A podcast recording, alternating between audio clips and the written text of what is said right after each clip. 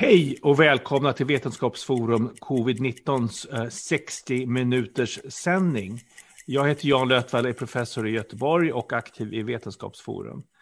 Med oss idag har vi även vår ordförande Anders Wahlne, en kort presentation. Ja, utkänd professor i klinisk virologi. Utkänd säger han för att han är så kallad emeritus och det kallades de uttjänta soldaterna i eh, romarriket om, om Anders har berättat rätt. Stämmer det? Yes. Mm. Som sagt, idag ska vi prova ett litet annat format. Vi kör precis i 60 minuter. Eh, vi har dock inga, inga detaljer förberedda, inga reportage som i det amerikanska tv-programmet, utan vi tar frågor och svar på stående fot och ja, vi svarar så, bäst vi kan, så bra vi kan. Och allt kan vi inte perfekt, men det eh, vet vi att ni lever med och accepterar. Vi börjar med en gång med Mats Jomyr som önskar eh, få veta lite grann mer om vaccinet. Eh, han äter blodförtunnande efter en eh, hjärtinfarkt eller en ja, tromboemboliskt event kan man väl kalla det. Är det då lämpligt att använda eh, ta en vaccin eller ska man överväga vilket vaccin man ska ta, Anders? Ja, själv tar jag eh, blodförtunnande, Eliquis. Eh, eh, och eh, jag tog eh, för 14 dagar sedan AstraZeneca-sprutan. Så jag eh, upplever uppenbarligen inte att det är, är, finns något, eh, något besvär med det. Eh, om det, det finns inga allmänna rekommendationer som, som talar emot så kan man nej, nej. göra egna överväganden. Mm, skulle väl vara en fördel. Men uh, jag, jag, vet jag tror inte på den här Dick-varianten men jag är för gammal för att få den ändå. Och dessutom så är det ingen efter tio dagar eller någonting sånt så är det väldigt liten risk för att man har den, de problemen. Så att du är home free i nuläget. Vi ger allmänt inga specifika rekommendationer kring vaccinen. Eh, vi har rapporterat vad som finns eh, publicerat i vetenskaplig litteratur, det kommer vi fortsätta göra. Och eh, de vaccin vi har idag, de skyddar om många och alla tar det ganska väl i, för, för skapar en flockimmunitet eller en immunitet i populationen. Vissa av vaccinen, Pfizer och och Modernas eh, anses ge lit, möjligtvis lite mer immunitet. Men det är inte 100% säkert att det är så, Anders. Det finns en skotsk studie som talar för att det är ganska likartad skyddseffekt mellan de olika vaccinen. Ja, alltså ja, den skotska studien där de bara tittar på antikroppar rakt av. Men mm. tittar man på funktionen hos antikroppar, det vill säga att man om man blandar eh, antikropparna med virus och sen eh, ser om man kan infektera celler med dem eh, efter, då, då får man, i det här fallet då istället för rena antikroppar, så om man tar serum ifrån de som är vaccinerade och gör det här, så får man ha tre gånger, ungefär tre gånger så mycket serum för att nå samma effekt med, med om man har blivit vaccinerad med Astra än eh, om man har blivit vaccinerad med Moderna eller Pfizer. Så, så helt klart är att eh, man får ett, ett, ett bättre svar och eh, eh, där, det är nog därför också som Pfizer och Moderna fungerar bättre på de nya varianterna ifrån Sydafrika och eh, förmodligen ifrån Brasilien. Men ehm, eh, de tar ju ändå mot mot eh, den engelska varianten som nu förhärskar i, i Sverige. Så jag tog eh, själv Astras, eh, det var det jag blev erbjuden och det är bättre att ta den sprutan än inte att ta något alls kan Och vi vet att de vaccin som finns idag har relativt gott skydd mot den brittiska varianten i alla fall. Ja. Och det är den som dominerar i nuläget och det är det viktiga. Och Vicky Lindblad frågar om man får antikroppar och svaret på den frågan är Ja, 80-90 procent av alla som vaccineras får antikroppar mot viruset. Eh, men det kan variera lite från individ till individ och det är därför det är viktigt att så många som möjligt vaccineras, så att man får en, en allmän immunitet i populationen. Eh, kommentar Anders? Ja, absolut. Och vi får komma ihåg här att är man vaccinerad, eh, som jag är nu då, så är det ju inte ett hundraprocentigt skydd. Och, eller om man tar hundra personer så kommer inte alla hundra att vara, vara skyddade. Och vi har nu två saker som är lite oroande i Sverige. Det ena är ju att vi har den engelska varianten, även om då vaccinet skyddar mot den här så, så är den aggressivare och det är ju en fråga om, om dos som man blir smittad med. Alltså får man en väldigt stor dos så, så kan man nog eh, bli smittad. Det andra är eh, att vi har en väldigt hög smittspridning i Sverige just nu. Eh, då till skillnad från Danmark eller andra länder i Europa. Och det gör ju att risken för att eh, man ska bli smittad är ju högre än i de andra länderna. Så jag rekommenderar inte att eh, krama eh, barnbarn eller att umgås med dem inomhus eh, innan jag fått två sprutor och även då kommer jag vara lite försiktig tills smittspridningen har, har minskat i Sverige, vilket jag hoppas och tror att det kommer att bli i juni någon gång. Ja, det hoppas vi. Precis, det brukar vara så att när det blir lite varmare och lite torrare luft inomhus, att virus sprider sig mindre. Det är därför vi har så relativt färre eh, infektion, virusinfektioner på eh, sommaren. Det diskuteras också väldigt mycket kring om man har fått en spruta av ett vaccin och sen stoppas det eller som det har gjort för vissa nu, ska man ta en eller två doser av det andra? Och det där är lite finlir kanske, men har du någon kommentar på det Anders? Ja, det finns eh, alltså rent eh, teoretiskt och biologiskt och vad vi vet eh, från försök, eh, från försök på djur att det kanske till och med en fördel att ha två olika vaccin. Så, sådana nackdel ser inte jag på något sätt här.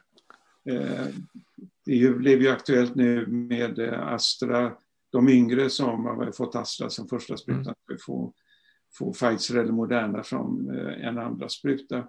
Det pågår studier på det här i England. Och jag tror, eller jag är ganska övertygad om att de kommer att visa att det inte är sämre i vart fall. Att att ändra vaccin. Men det är klart att de tillstånd som är givna är ju givna därför att företagen har ju, har ju gjort första andra sprutan med sitt eget vaccin. Så eh, tillståndet från läkemedelsmyndigheterna det är ju eh, för att ta samma spruta två gånger. Eh, vi har ganska många tittare redan, eh, redan tidigt i sändningen, jättetrevligt. Alla ni som tittar, snälla lajka Eh, den här sändningen på Facebook så får den väldigt mycket uppmärksamhet och vi kan få ännu större spridning. Eh, det hjälper oss väldigt mycket och hjälper er väldigt mycket. Dessutom är vi väldigt tacksamma för ni som inte är medlemmar blir medlemmar och ni som har möjlighet jättegärna ger en liten donation till Vetcom 19 så att vi kan fortsätta med de här videoproduktionerna. Ingenting går till mig och Anders, självklart inte ett inte ett öre, men eh, vi behöver det för att kunna ha den professionella sändningsfunktionen som vi har via eh, Fredrik Ydhag och andra. Eh, så eh, sen frågas det lite mer här om skyddet, eh, det relativa skyddet med Astras och Pfizers och Moderna, så vi har pratat lite om det redan. Men vi kan väl också poängtera det att det här med vaccinering, det viktiga är att det är en stor andel i populationen som är vaccinerade. Och det, det, det viktigaste effekterna man har med vaccinering är att man får den här flockimmuniteten, den här immuniteten i, i populationen. Och självklart är det viktigt för individen också att få skyddad. Men den stora effekten är, är på individnivå. Kommentar Anders, du kan mycket mer om virusvaccinationer än jag kan. Ja, nej, men det är precis som du säger. Va? Och som jag sa tidigare, att eh, att eh, jag själv kommer att vara försiktig fram tills att smittspridningen har minskat därför att eh, då, att både ha ett, ett skydd och en låg smittspridning i samhället gör ju att mm. man kan återvända till ett ganska normalt leverne. Och, så jag vill ännu än en gång säga att det är bättre att ta Astra än inte ta någonting, därför att covid är ingenting vi vill ha. Jag har en, en god vän och kollega som är två eller var två år äldre än jag, han dog i torsdags i covid. Ja, det är sorgligt. Göteborg. det. Ja, det är jättesorgligt. Det, och eh, han var inte vaccinerad. Trots Samma att, ålderskategori eller? Ja, född 44. Ja. Mm. Nej, stay safe out there, alla ni som är, eh, lyssnar på den här sändningen. Eh, använd era munskydd. Var försiktiga. Det är lite dumt att snubbla på mållinjen. Kan jag säga. Ja, det är väldigt synd att snubbla på mållinjen. Eh, och det är ju tragiskt att vi har så mycket spridning som vi har just nu i Sverige. Och det är uppenbarligen för att vi inte har implementerat munskydd. Vi har inte stängt skolor när det varit smitta i skolorna och eh, ja, flera andra skäl. Kommentar, Anders? Ursäkta, jag nu... Nej, alltså, det, alltså att vi har så stor spridning i, ja. i dagens läge är ju tragiskt. Och det beror ju på att vi inte har uh, använt munskydd tillräckligt mycket. Och, Definitivt. Och, eh, alltså det, vi har ju sagt det här många gånger nu på mm. de här sändningarna. Att, att inte Folkhälsomyndigheten kan erkänna att detta är en luftburen smitta ju, eh, och att munskydd fungerar är, är ju tragiskt. Det, det, är mycket därför vi har en så stor smitta. Att eh, alla de här rekommendationerna de ger har ju liten effekt om man inte ger rätt information om hur eh, det här viruset sprids. Mm.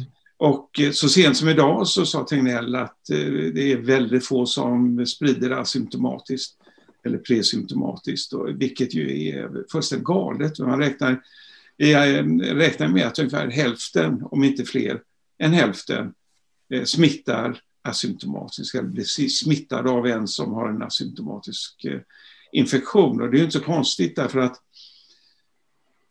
om du inte vet om, om du inte har några problem, eh, inte är sjuk och, och, du tror att du är frisk och inte vet om att du är smittad så, så rör du dig bland eh, goda vänner och i närheten och umgås med dem inomhus. Medan om du är sjuk och inte mår bra och hostar och grejer och sånt där, då håller du dig borta. Eh, det är inte som Folkhälsomyndigheten säger att det här smittas av folk som går omkring och nyser andra i ansiktet inom, en, inom två meters håll. Det, det händer inte. Så det här är en luftburen smitta. Så ventilation är jätteviktigt. Eh, använd munskydd inomhus. Eh, det är de två viktigaste eh, parametrarna för att inte bli svårt sjuk. Därför att det är också så här att smittdosen man får i sig är avgörande för hur sjuk man blir och om man ska dö eller inte. Yes. Ett, ett av skälen till att vi finns som förening idag, Vetenskapsforum covid-19, det är ju för att vi eh, var och en på sitt håll tidigt ut i debatten och eh, var bekymrade för att det inte eh, informerades på rätt sätt. Man följde inte WHO och CDC och man verkade inte följa den väldigt snabbt växande litteratur, vetenskaplig litteratur som kom. Och det är därför vi sitter här och fortfarande är aktiva. Och då kommer nu eh, Olof Påsson med en eh, intressant fråga. Vad är de huvudsakliga skillnaderna rent vetenskapligt mellan Vetenskapsforum och Folkhälsomyndigheten. Eh, och eh, sen har han en följdfråga. Vad är de vetenskapliga skillnaderna, skillnaderna, Anders, tycker du? Ja, vi har ju, eh, för det första, vi har vetenskapsmän i, i, eh, i Vetenskapsforum. Eh, själv har jag hållit på och forskat på virus i eh, över ett halvt sekel. Och eh, vi har ett antal professorer i virologi i Vetenskapsforum. Vi har professorer i immunologi och i en, en massa andra discipliner som tangerar det här, infektionssjukdomar och så vidare. Eh, så ehm, Så var min son som ringde. eh, jo, så, eh, som sagt var, så att vi, vi har ju aktiva forskare i det här. Eh, Folkhälsomyndigheten har inga aktiva forskare. Det gjorde de sig av med för tio år sedan. Alla aktiva forskare. Ehm, eh, och Eh, eh, de är, eh, Johan Karlsson blev knappt docent. Statsepidemiologen forskar inte alls, har inte forskat. Han, är, han har doktorerat men är inte, är inte docent eller någonting sånt där. Så den stora skillnaden är att, att vi vet vad vi pratar om. Och man kan säga så här att Folkhälsomyndigheten är en så kallad expertmyndighet men det finns inga experter. Det är den stora eh, skillnaden mellan oss och Folkhälsomyndigheten för att göra det, svara enkelt på den frågan. Det, var, det var ord och inga visor, Anders. Och, eh, jag vill väl också svara Olof här att säga att, att vi följer litteraturen, vi läser vad som händer, vi, vi diskuterar det som händer i litteraturen och pratar om det eh, i våra debattartiklar till exempel, och våra sändningar. Om ni jämför de debattartiklar vi skrev förra våren med de vi skrivit under hösten så upplever jag att de vi har skrivit under hösten mer är populärvetenskapliga artiklar med många referenser till vetenskapliga arbeten som är publicerade. Eh, det, det är väl kanske en, en tydlig förklaring. Tror vi då att, vet, att Folkhälsomyndigheten kommer att närma sig oss, Anders, eller eh, vad tror du? Jag kan svara på den frågan. Lite grann har det, har det blivit så, man har pratat lite mer om munskydd, eh, men man har ju inte drivit en tydlig försiktighetsprincip överhuvudtaget under hela pandemin. Eh, jag tror... Vad, Anders? Ja, jag tror inte att de kommer då en, de, eh, i den mån att de eh, blir över, eller regeringen säger till dem eller någon annan säger till dem att nu får ni eh, skärpa er, någon som bestämmer över dem så kommer de inte mm. ändra sig. Så sent som för en vecka sedan stod hon, Karin Tegmark Wisell och, och sa att Eh, det här är en droppsmitta och en kontaktsmitta och eh, inte en luftburen smitta på en ren fråga, vilket ju är fullständigt galet. Och idag så står, som jag sa, så, så säger Tegnell att det här inte är en, en, en det, är väldigt, väldigt sällsynt att man har en eh, asymptomatisk, spridning av det här viruset. Kom ihåg här att vi har vi har väl cirka en miljon konfirmerade fall i Sverige och egentligen är det väl närmare två miljoner som har blivit smittade. Och vi på Vetenskapsforum är ganska säkra på att över en miljon av dessa är smittade av personer som inte haft några symptom alls. Alltså, ett sätt för ett virus att skapa en pandemi och verkligen se till att sprida sig själv, det är att producerar mycket virus utan att det från början skapar symptom. Att det viruset bärs i luften eh, och att det eh, sprids till andra individer utan att eh, innan man märker att man är sjuk. Och det har det här viruset lyckats med. Vi kan, ju jämföra, ja, vi kan jämföra med sars. För, ja, precis. För 17 år sedan. Ett, ett väldigt likt virus, men det har den stora skillnaden och det var att det smittade som mest när de blev sjuka och var riktigt sjuka. Och då blir det ju mycket, mycket lättare att isolera eh, de som är smittsamma. Som med sars, det var, eh, jag tror, 8000 eh, eller något sånt där som, som, som dog. Alltså i hela världen, om det ens var det. Och, och, men dödligheten var också väldigt mycket högre i den sjukdomen. Ja, mycket högre. Så ja. att eh, ett idealt sätt för ett virus att sprida sig är att inte, självklart inte döda de som bär på viruset, utan låta dem eh, få hjälpa till att producera viruset så mycket som möjligt och sprida det till omgivningen. Så att, eh, nej, det är alltså, SARS-CoV-2 är en luftburen smitta, det är absolut ingen, ingen tvekan om det. Och eh, de myndigheter och länder som accepterar det och arbetar efter den här efter den principen lyckas bättre med att minska smittspridningen i samhället, det kan vi, kan vi säga. Bara en sån sak som att använda munskydd på barn som går i skolan, det är väldigt många länder som, som gör det, men i Sverige finns det någon, tydligen någon politisk eller emotionell, emotionellt motstånd mot det. Och det, det eh, tycker ju vi är konstigt.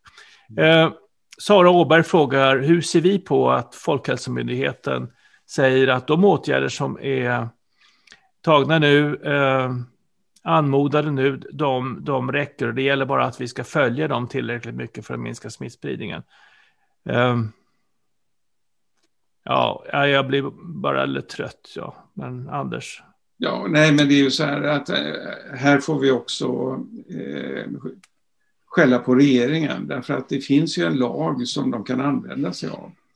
Till att börja med hade det varit eh, obligatoriskt med munskydd eller som i många andra länder att du, eh, man får inte gå in i en affär, man får inte vistas i en lokal utan ha munskydd på sig. Mm. Nu är det ju eh, offentliga miljöer, får du, offentliga hus, alltså typ riksdagen och sådär, där har de ju munskydd på sig. Det, men det är ju vissa regioner som har infört det här. Men du kan fortfarande gå in i affärer eh, utan munskydd och expediten har inte munskydd på sig därför att eh, eh ägaren affären säger att då blir, eh, då blir eh, kunderna skrämda eh, och tror att du är infekterad och sånt där. Men om man skulle införa böter om man inte hade munskydd eh, och så vidare på alla de här de kallar för rekommendationer. Jag menar, om folk struntar i rekommendationer så måste man göra någonting åt det. Och inte bara liksom säga att ja, det, det är som det är. Eh, och, och, och det är lite grann som att... Uh... Alltså länder som har haft väldigt stor smittspridning, som Portugal hade för eh, en månad sedan eller drygt. Tjeckien har haft jättestor smittspridning under andra vågen. De införde ordentliga eh, sanktioner för sådana som inte följde det man skulle och nu har de eh, väldigt låg smittspridning i de här länderna som, där det såg riktigt hopplöst ut bara för en månad sedan. Så det fungerar.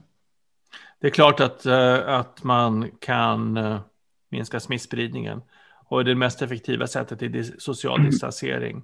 Jobba hemifrån om möjligt, använda munskydd. Det är ett sätt att distansera sina luftvägar från andras luftvägar. Ventilera, eh, ventilera, ha korsdrag. Um, kanske stänga skolor perioder, åtminstone när det finns smittspridning där. Det, det är ju viktigt. Ja, vi ska säga andningsskydd, säger Christer Forsberg. Ja, Christer, du är ambitiös i den här frågan. Och det är bra, det är jättebra. Vi ska använda eh, ordet andningsskydd i fortsättningen. De sitter tajtare, sitter bättre och verkligen ser till att ventilera mun, eh, luften medan munskydd kanske läcker en del på sidorna. Ja, vad använder du, Anders? Ja, jag använder nu, jag köpte på apotek sådana här FFP3 munskydd. Eh, de vita med två röda gummisnoddar som håller fast det. Och de är bekvämare på sig än, än de här kirurgiska munskydden som mm. de flesta har. Dessutom så, så känner man också att, uh, att de åker in vid inandning och sådär så att mm. de, de, de, de läcker inte på det sättet. Och jag har inga som helst problem att andas med dem. De är dyrare, men kom ihåg här, det här tramset med att man inte får pilla på munskydden, det, glöm det. Det, jag återanvänder, jag har eh, åtta stycken, jag har två i fickan och, när, och, och till och med så har det visat sig nu att, att, när de blir lätt fuktiga så fungerar de faktiskt bättre. Mm. Och är precis tvärt emot vad de säger. Så att ehm, eh, använd, använd de här FFP3 eh, och återanvänd dem, återanvänd dem. Det, man behöver inte desinficera dem eller någonting annat sånt där.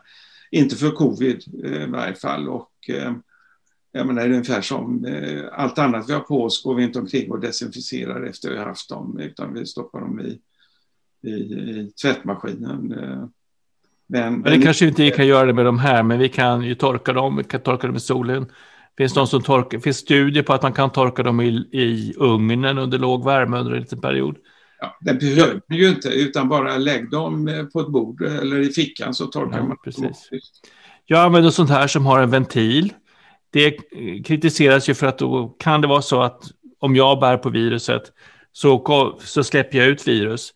Så därför har jag en sån här och sen har jag ett kirurgiskt munskydd utan på det som då stoppar eh, det lilla, lilla som läcker ut här. Det, det, det stoppas ändå. Uh, Anders behövde göra ett litet avbrott där. Och, nej, nej, jag ska bara den ska hämta. Ja, du ska visa ditt, vad bra. Det här, det här använder jag och eh, eh, jag, tror, jag tror att det kostar, eh, man är en förpackning om tre och jag har för mig att det kostar typ 160 kronor eller något sånt där. Men jag återanvänder det hela tiden så Ja, så en i veckan minst, eller en varannan vecka? Eh, nej, det två veckor? inte mycket. Nej, jag ändå återanvänder Ja, det är inte många kronor per dag i alla fall som går åt till nej, munskydd. Det är... jag, jag räknar inte med att behöva köpa mer än de två paketen jag köpte. Här. Det... På hela tiden fram till. Vad sägs om garlic breath distancing? Eh, om man kan känna andedukten för motparten är man för nära. Ja, det, det, det, det, kan man lova att man, att man är. Jag tror att eh, vi, vi, får inte glömma att den här smittan hänger, kan hänga kvar i luften långt efter att vitlöksdoften har försvunnit. Eh, I Uppsala hittade man till och med virus RNA i ventilationssystemets filter eh, långt, långt, långt bort från där de covid-sjuka hade, hade omhändertagits. Så att... Eh, eh, nej, vi... jag tror inte garlic eh, eller vitlöksavstånd duger. Nej, alltså det, jag kan berätta om det. Det finns kor, kor kan få ett coronavirus som också är ett övre luftvägsvirus för, för korna. Och eh, det gjorde man försök i Uppsala. Man hade ett stall, eh, kostall, eh, som man infekterade och sen som man hade en kontrollgrupp som stod i ett annat kostall.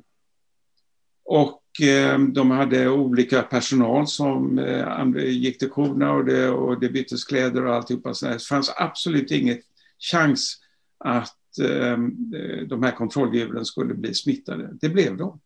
Samtliga blev smittade. Och man begrep inte, och då det enda gemensamma de hade var en ventilationstrumma mellan de här två stallen. Så det var inte ens samma byggnad. Så att eh, så det, det, har då spridits med, med luften från det ena stallet till det andra och infekterat de här. Och det är ju klart att, eh, återigen när jag pratar om smittdosen, men ju mindre rummet är och ju sämre ventilerat det är, desto större risk att man får i sig en stor mängd virus och blir väldigt sjuk. Så eh, om det, jämför det här med rökning också. Eh, eh, passiv rökning ökar ju, eh, ju mindre rummet man sitter, eh, om det finns en annan rökare. Så eh, precis som Jan säger här, galikavstånd det, det hjälper inte. Det, man känner aldrig, eller i stort sett aldrig, vitlöksdoft eh, när man går utomhus. Eh, så eh, även om du sitter i ett rum och det är, det är så att du inte känner doften så nu kan jag inte någonting om kemi med, med de här dofterna, hur, om det är samma aerosoler som kommer. Men, det är ju fria kemikalier, gaser en del av de dofterna förstås. Ja, dessutom så att... Mm. Så, så nej, det, det, det räcker inte. Det finns ju också beskrivet spridning via, eh, av gamla sars-viruset, eh, 2003 års virus, i eh, ventilationssystem i hotell till exempel. Så att eh, eh, nej, det här är en luftburen smitta som, som sprids på större avstånd än vitlöksdoften. Mm. Eh, vi har ju sett de här körspridningen som har skett också många, många meter bort från den som har varit smittbärare. Um, igen längre bort än vitlöksdoftsavståndet. Vad tror ni, du och jag Anders, det är från Pirjo Harjutsalo. Eh, vad tror vi är det egentliga skälet att Folkhälsomyndigheten och regeringen inte tar i med hårdhandskarna och ser till att bromsa smittspridningen? Är det okunskap eller flockimmunitetsmålet?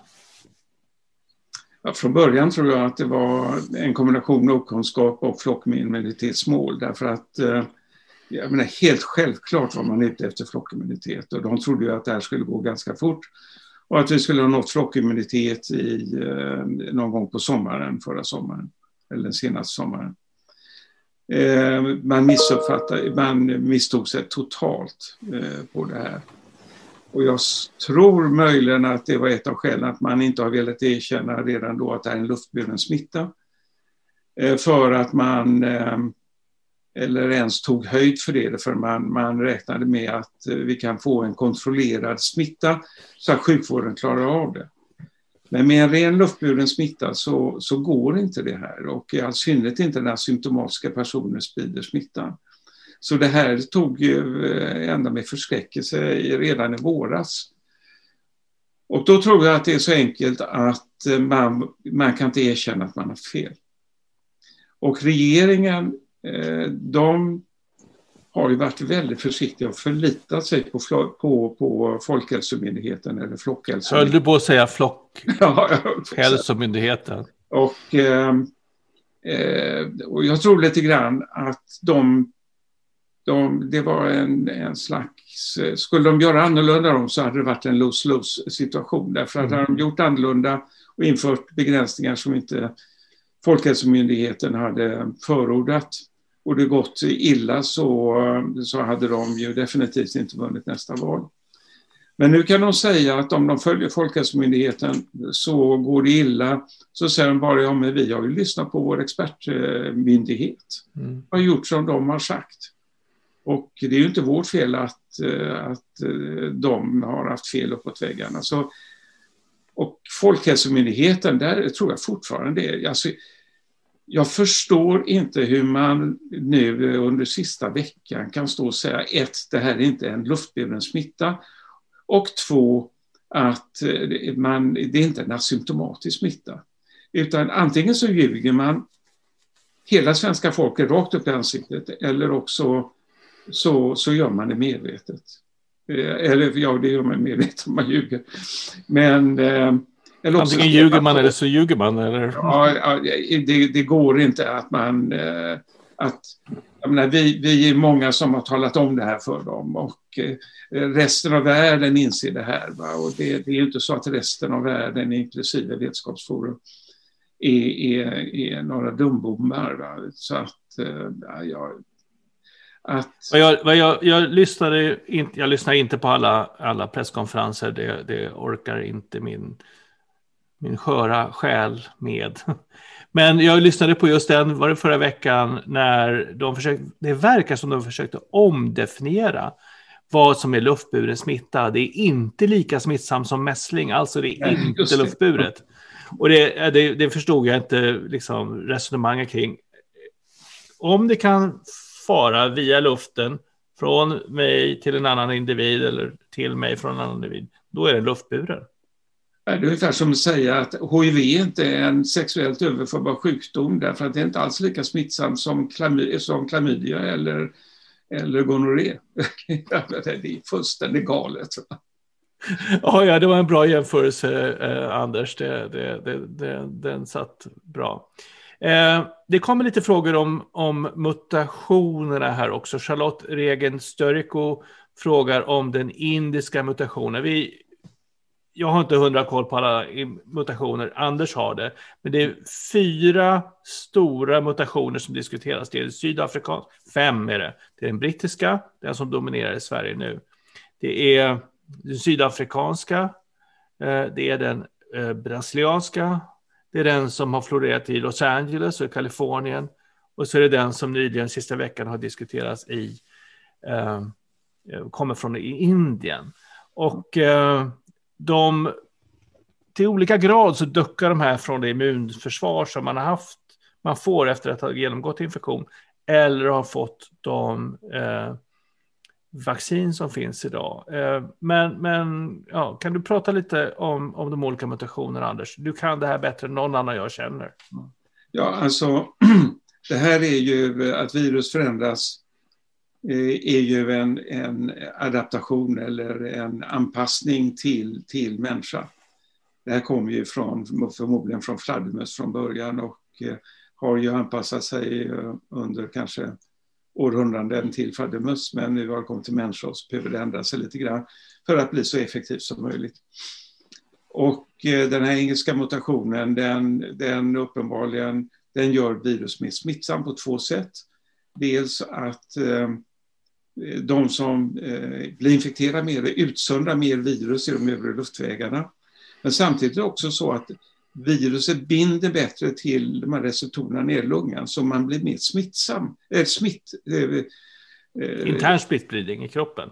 Ja, och man, man, blir mer mottaglig skulle jag säga. Mm för infektionen. Så kombinationen av att den som smittar smittar mer och att man är mer mottaglig är inte en god kombination.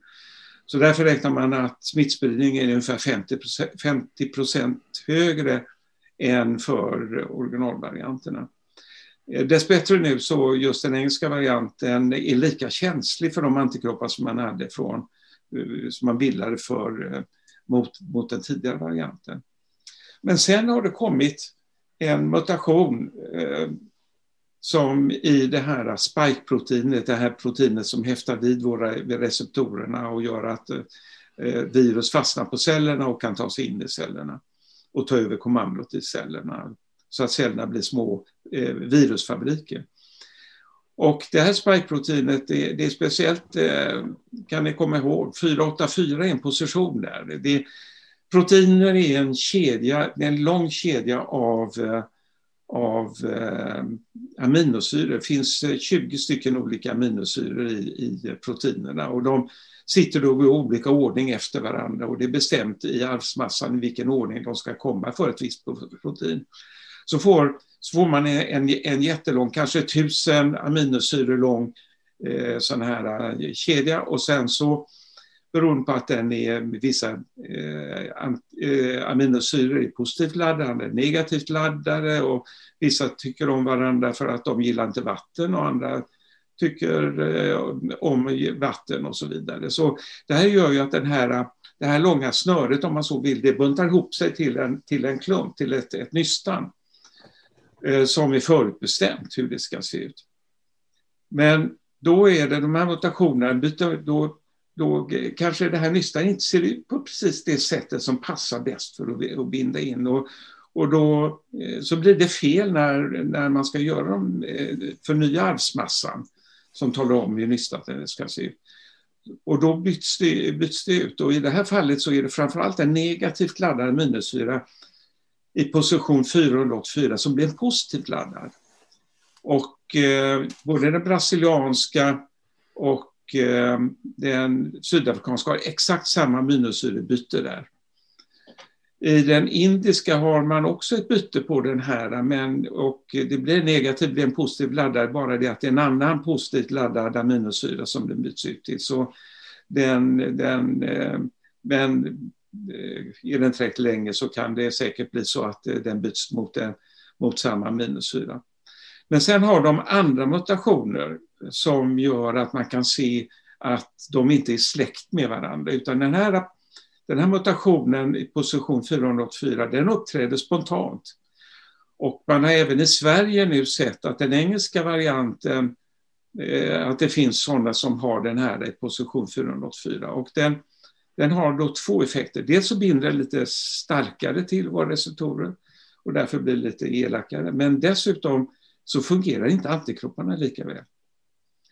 Eh, så eh, den, det för, som jag pratade om tidigare så krävs det nu eh, hur man testar det här med det vi kallar för neutraliserande antikroppar genom att blanda patientserum eh, med virus och se om man kan infektera celler så behövs det nu Eh, jag sa då att om man AstraZeneca-vaccin istället, eller eh, vaccin istället för Pfizer så behövs det tre gånger så mycket. Här här behövs det 15 gånger så mycket, någonstans mellan 5 och 15 gånger så mycket serum för att göra. Så det är 15, mellan, mellan 5 och 15 gånger sämre eh, effekt på de, den här sydafrikanska och den brasilianska varianten, förmodligen också mot den, mot den, mot den indiska.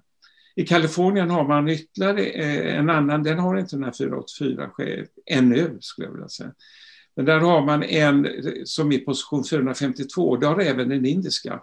Och även där är det då en, en, en, eh, en oladdad aminosyra som blir en positivt laddad aminosyra. Så den indiska är nog lite elakare, gissar jag, än den kaliforniska är. Och den kaliforniska har ju inte fått samma spridning som, som de här andra riktigt.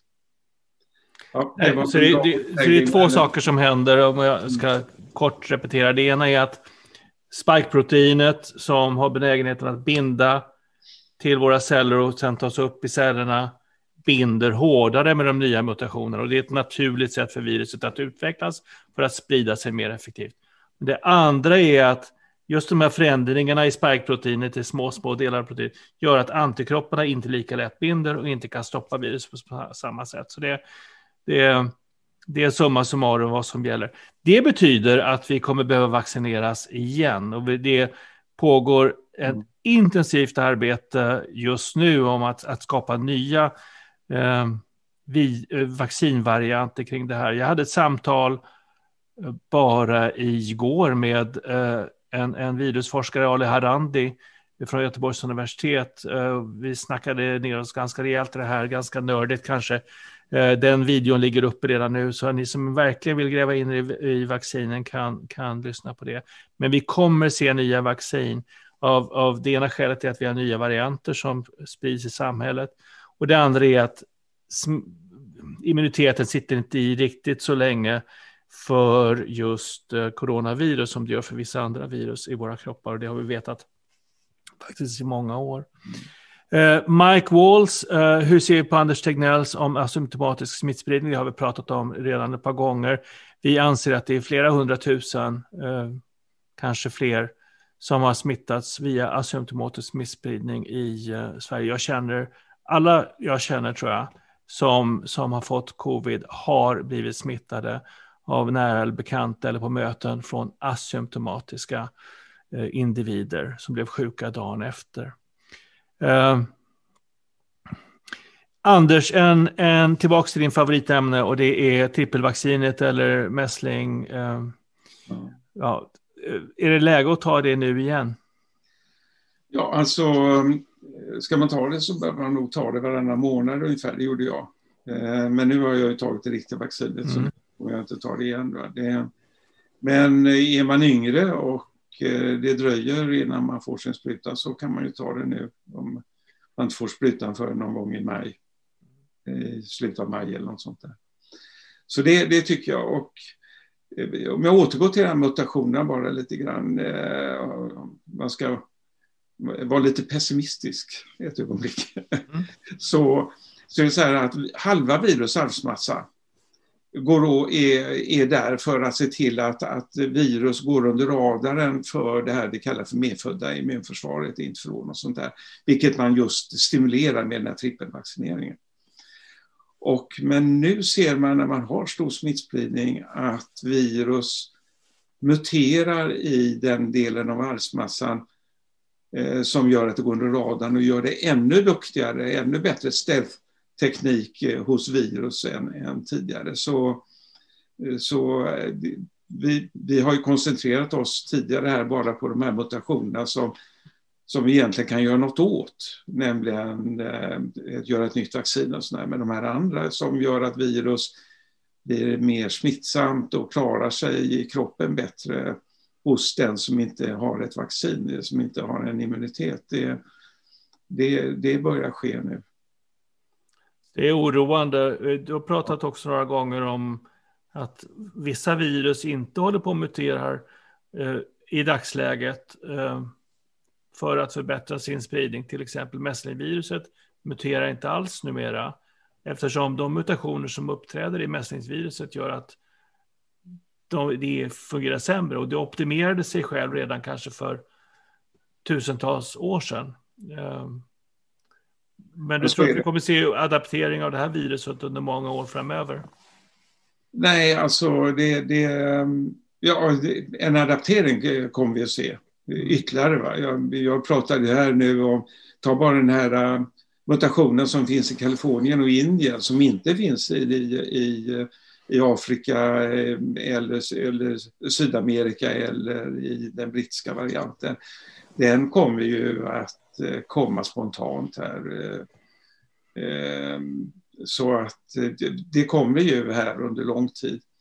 Men det skiljer sig. Jag tror att det här viruset kommer att, att stabiliseras en dag.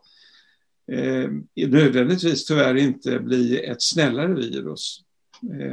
För eftersom det smittar asymptomatiskt så, så, så kan det vara elakt. Som mässling är. Mässling är ett elakt virus. Det har dödat flest människor förmodligen eh, fram tills idag av, av de olika virus vi känner. Men eh, eh mässling är, är optimalt för, för det viruset nu. Alltså, så möjligen så kan det här adoptera och bli mer smittsamt. Det, så här gäller det att vaccinera sig, det är det jag kan säga. Det är det enda sättet som, det är precis som med mässling, det är det sätt vi kan skydda oss mot det här viruset. Eh, Elsprit Söderström frågar om de, den gamla ursprungliga varianterna försvinner nu med adoptionerna av de nya varianterna. Och det är väl så, Anders? Ja, ja det är det.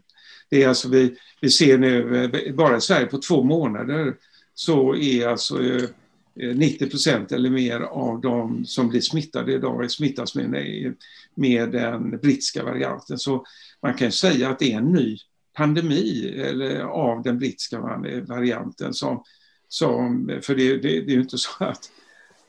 Så den har tagit över. Eh, och den andra hinner, det är klart den kommer ju i, i områden att, att fortsätta att smitta vidare men eh, den här är så mycket mer smittsam så att det räcker, räcker med uppenbarligen två månader i Sverige för att den ska ta över från att det stort sett inte har funnits. Och då försvinner de andra, precis. Ja. Eh, Katarina Sofia Bergström frågar om, om autoimmuna sjukdomar. Då kan man ju tänka sig på kortisonbehandling och sådana saker. Om man ska rekommendera vissa vaccin framför andra. Och jag, jag tror inte att det finns några sådana data som vi kan framföra som vetenskapligt Nej, det enda, det, enda man kan säga i så fall eh, är väl att att eh, tar man eh, Janssens eller AstraZeneca så har man ju ett bärarvirus som ju är ganska stort och, och komplicerat och har en massa proteiner i sig. Eh, och eh, alla virus har, har, eh, liknar saker som vi har i vår kropp. Eh, mer eller mindre och sådär. Men det är klart att ju mer protein du får i dig, desto större är risken för att du sätter igång en autoimmun reaktion. Eh, så de här Modernas och eh, Pfizers, det är ju i princip det är bara ett protein man får i sig. Wendy Boyd Isaksson eh, frågar på engelska, men vi svarar på svenska. Det går säkert bra, hoppas vi. Eh, om man nu är vaccinerad med AstraZeneca, blir smittad av den sydafrikanska som då bara har kanske 10 procents skydd. Hur väl skyddad är man från dödlig sjukdom eller svår covid? Det vet vi inte. Det, Nej, det är en snabb och enkla svar på den frågan. Eh, därför att eh, den enda studien som vi gjorde nu hade inte vare sig kontroll, i varken i kontrollgruppen eller i vaccinationsgruppen någon som dog. De, det var ganska unga individer, det är sydafrikanska studier du pratar om. Mm.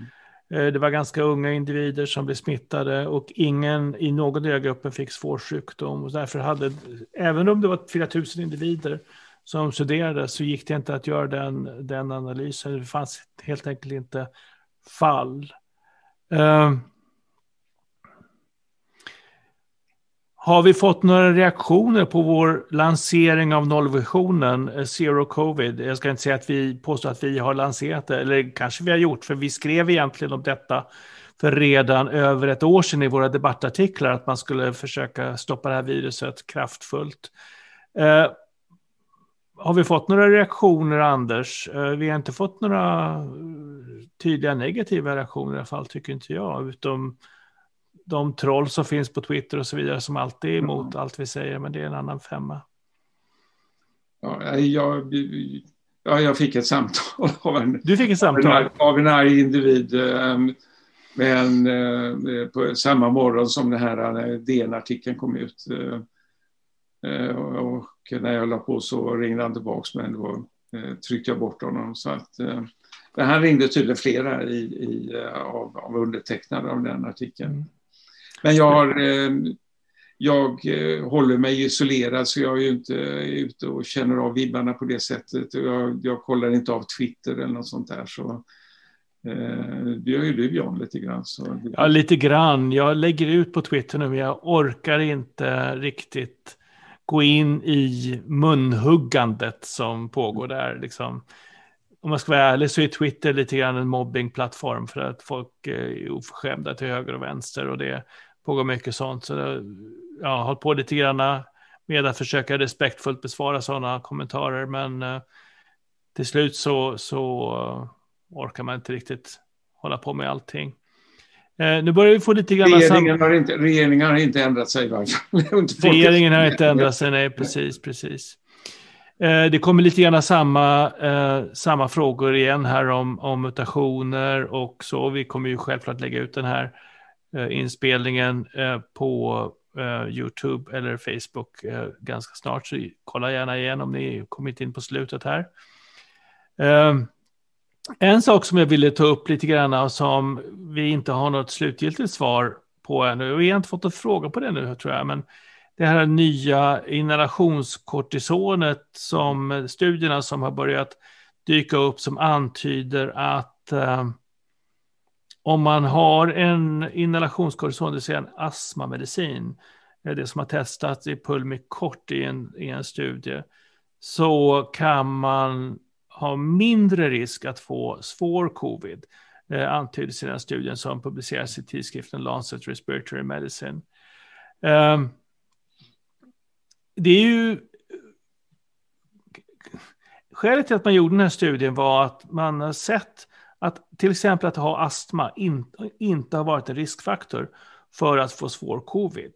Och eh, man tror att det kan vara så att, att de, nästan alla de här patienterna har ju då inhalationskortison som de använder i låg dos för att uh, hålla ordning på sin astma.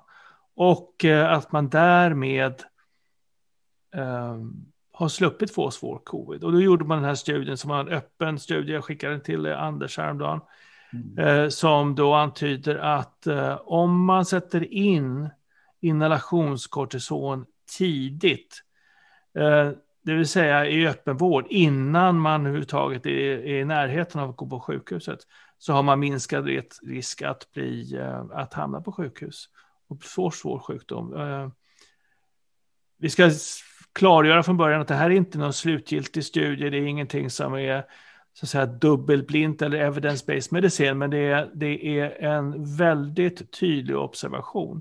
Mm. Eh, kommentarer Anders, mekanismer, vad tänker du?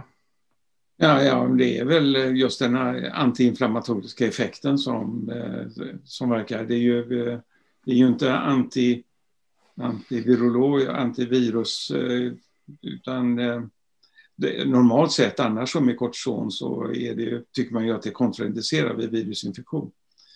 Men i det här fallet där ju sjukdomen såklart är relaterad till ett för kraftigt immunsvar så så eh, uppenbarligen det fungerar och eh, men man, man får vara ödmjuk för data. Det, mm.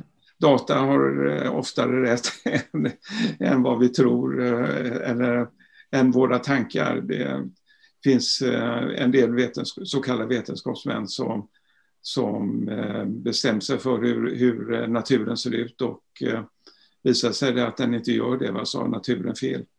Men så är det givetvis inte, utan så, så, det är nog så här. Va? Och eh, vi vet ju också att antivirala mediciner som i provrör har en god effekt mot eh, detta virus har ju ingen egentlig effekt när man väl har blivit sjuk.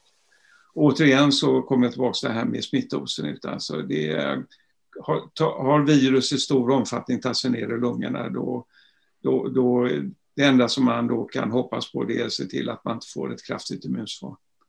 Och de, de antivirala läkemedel som har använts har ju ofta getts i väldigt sena skeden vid svår mm. covid mm. eller vid eh, inlagda, eh, till inlagda patienter. Och det, det förstås, då har inflammationen kommit väldigt långt. Och det finns immunaktiviteter som pågår som kanske oberoende på hur mycket virus som finns. Uh, och dessutom har man ofta mindre virusutsöndring i de sena skedena man har precis i, i början. Så att uh, det är lite för sent att ge antivirala mediciner. Men det börjar komma lite, jag har inte riktigt påläst på det ännu. Det ja, kan finnas anledning att komma tillbaka det, att, att det, Det kan komma nya, problemet, nya läkemedel. Problemet med dem är att de nästan får ge sig dricksvattnet då. Det, eller, för det är i princip mm. profylaktisk medicinering man måste, måste göra då. I och med att, man, i, i med att symptomen eh, kommer eller man får ta dem vid absolut första symptom man har i så fall, men helst profylaktiskt. Mm. Um, så, Profylaktiskt betyder förebyggande? För, förebyggande ja. ja. Eh, Eh, det, vi har ju sett några eh, läkemedel, biologiska läkemedel som har kommit ut för att behandla viruset. Eh, Donald Trump fick en sån medicin som består av två stycken, en blandning av två monoklonala antikroppar som attackerar viruset. Och ja, egentligen är det ett, vad säger, ett, ett immunförsvar i injektionsform som man får. Antikroppar som, som blockerar viruset. Och man gav två olika för att undvika mutationer hos den enskilda individen. Där eh, har haft god effekt i eh, tidiga studier. Jag har inte sett eh, effekten av de behandlingarna. Det var Regeneron som kom med, med någon sådan på de nya varianterna. Mm. Men eh, har du känt till någon som har fått den medicinen, Anders? Vi måste ge det ett tidigt skede för att det ska fungera. Nej, jag, jag, vet ingen som har fått det i sent skede som jag känner till eh, och om det haft någon effekt.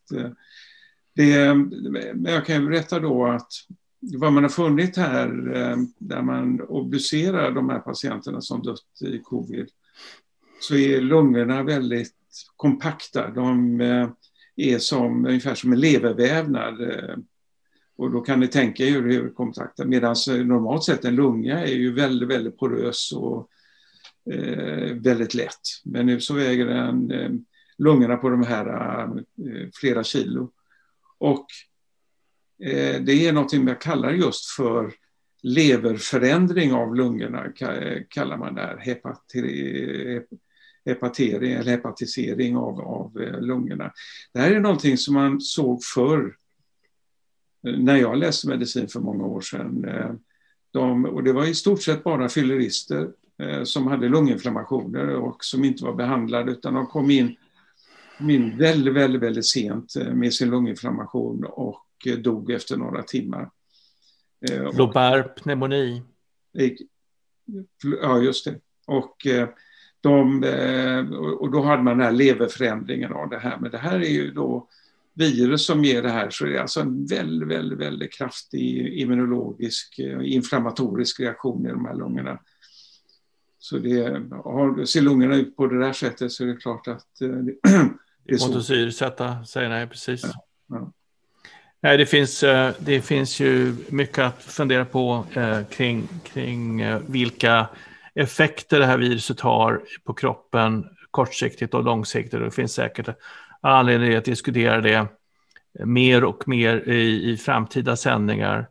Um, jag blir påminder av vår, vår webbmaster, superstar eh, Fredrik Ydhag, att nästa 60 minuters kommer nu på torsdag den 22 april. Och vi sänder 21.00 precis som idag. Exakt vilka som sitter i panelen vet vi inte. Eh, innan vi avslutar vill jag kommentera lite grann kring det här med, med eh, virus och inhalationskortison.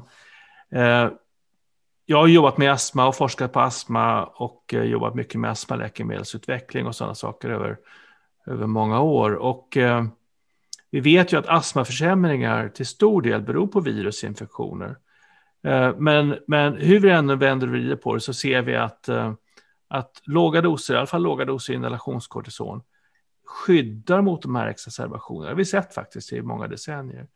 Eh, så att eh, man behöver inte vara rädd för att använda, min bedömning är att man inte behöver vara rädd för att använda inhalationskortison eh, i samband med covid-19, snarare så att det kan vara skyddande mot svår, mot svår sjukdom. Några sista ord, Anders, innan vi avslutar och tackar våra kära tittare.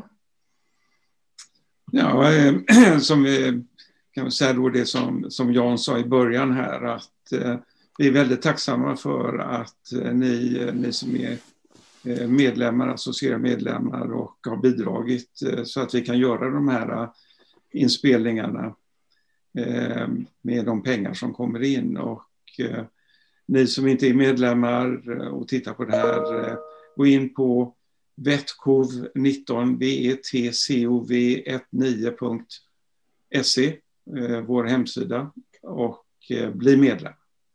Och vill ni skänka pengar så får ni göra det också. Vi är som sagt väldigt tacksamma för eh, alla bidrag, små som stora. Och de Varje krona sagt, gör nytta. Och, och, de in, och, och, som sagt, de går inte till, till eh, oss som Dig och mig, nej.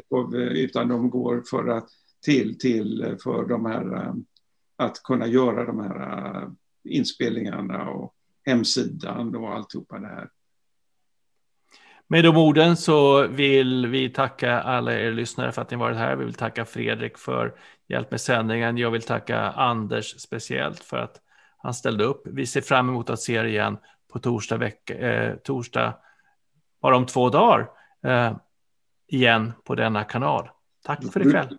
Får du lyssna på eh, Tegnell Måste jag det? Ja, då gör jag kanske det då. Vi får se. Tack och hej. Tack, hej.